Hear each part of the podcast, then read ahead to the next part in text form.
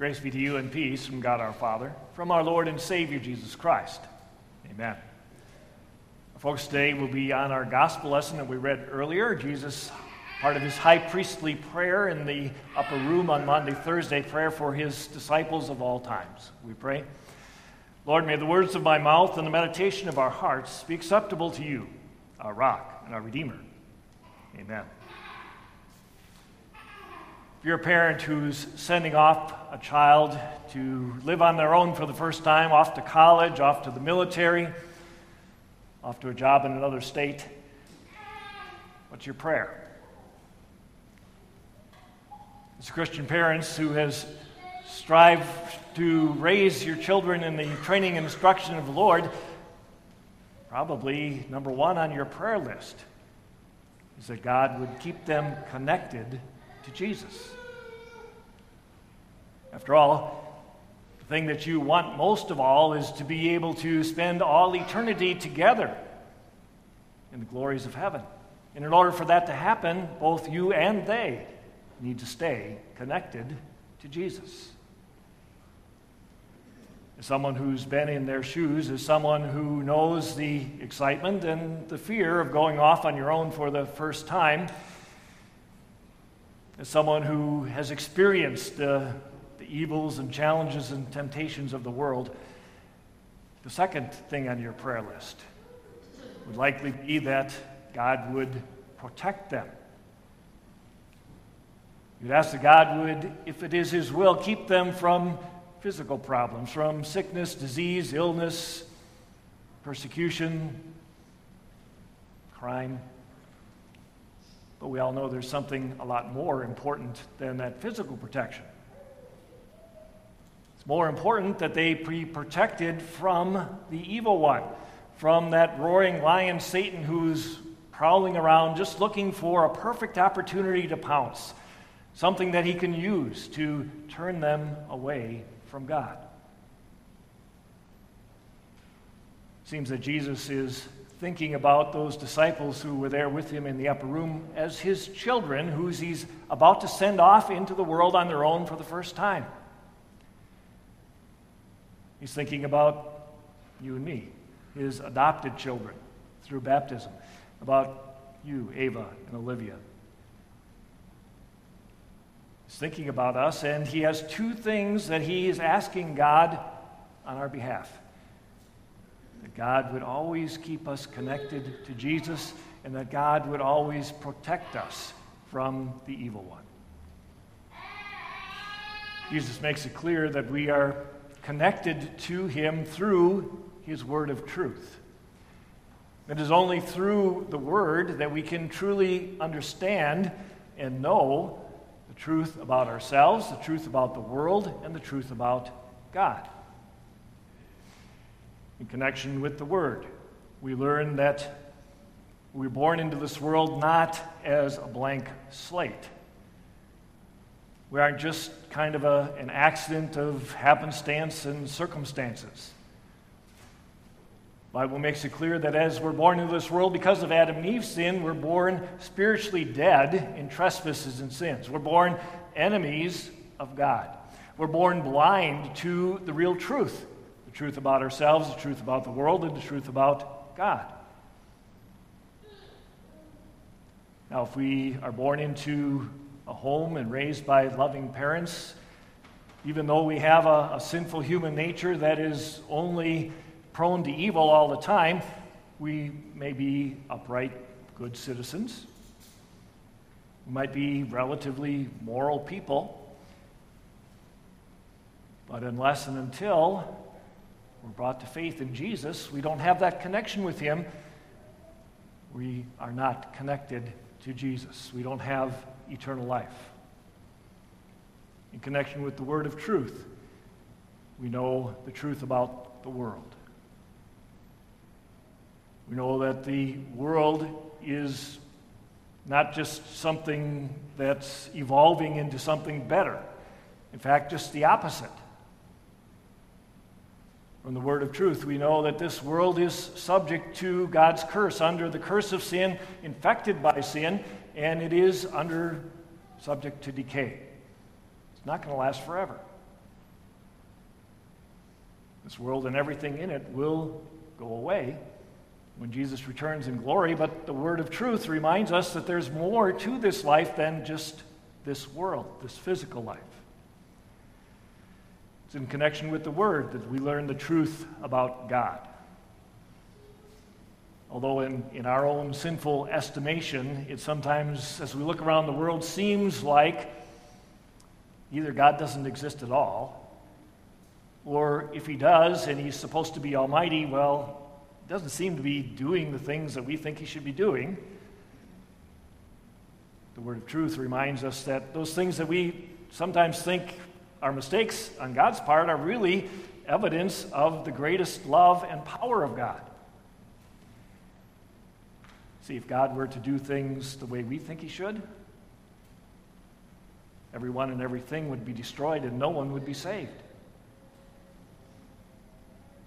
Through the word of truth, Jesus tells us that God gave him a name, a wonderful name the name Jesus, the name Savior. It is only in connection with that saving name that anyone can have eternal life.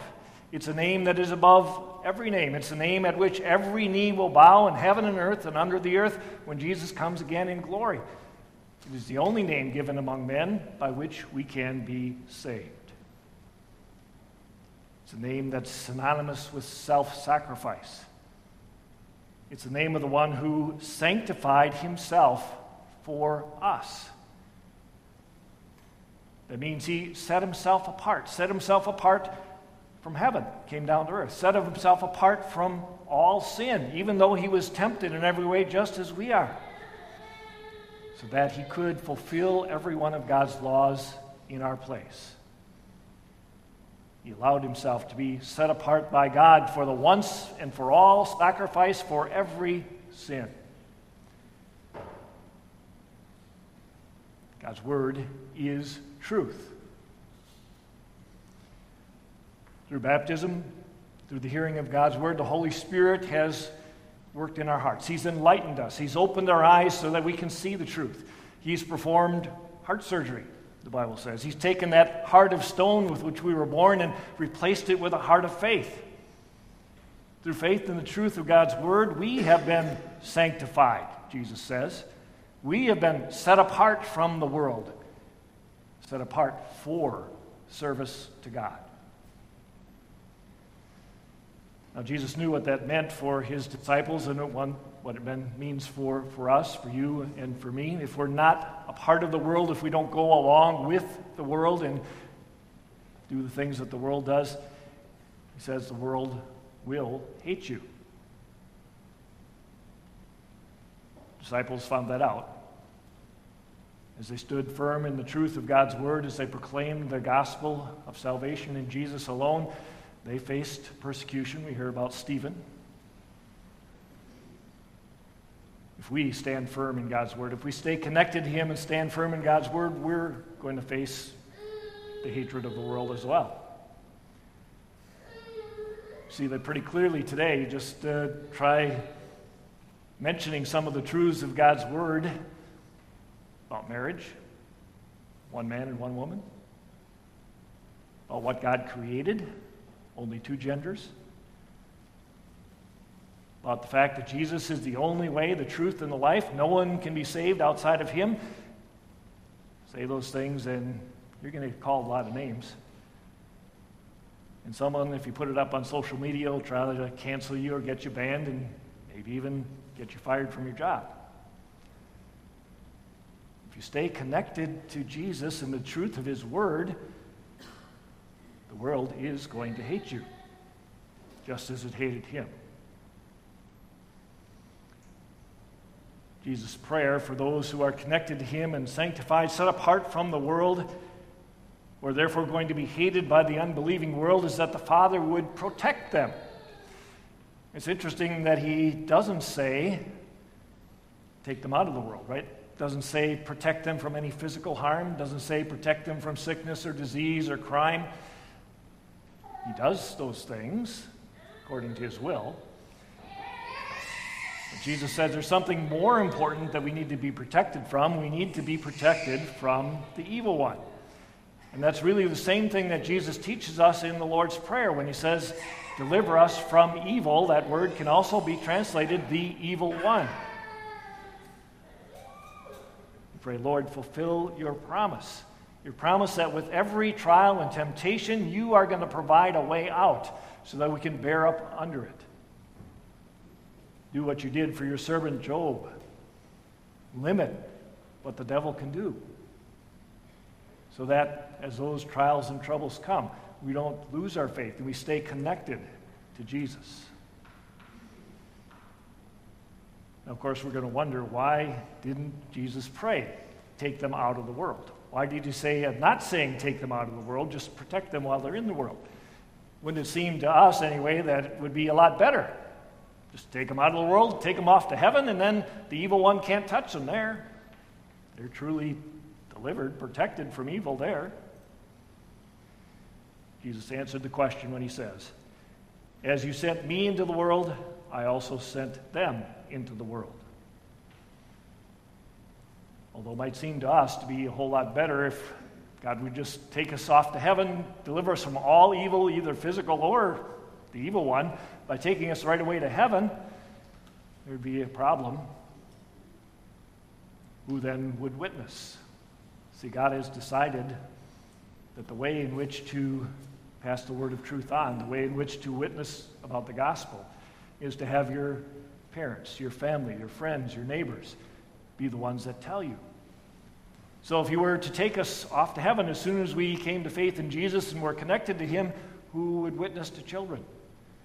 Who would witness to friends and neighbors? God wants all to be saved and come to the knowledge of the truth. He sends us out into the world to our jobs, to our schools, to our extracurricular activities with a commission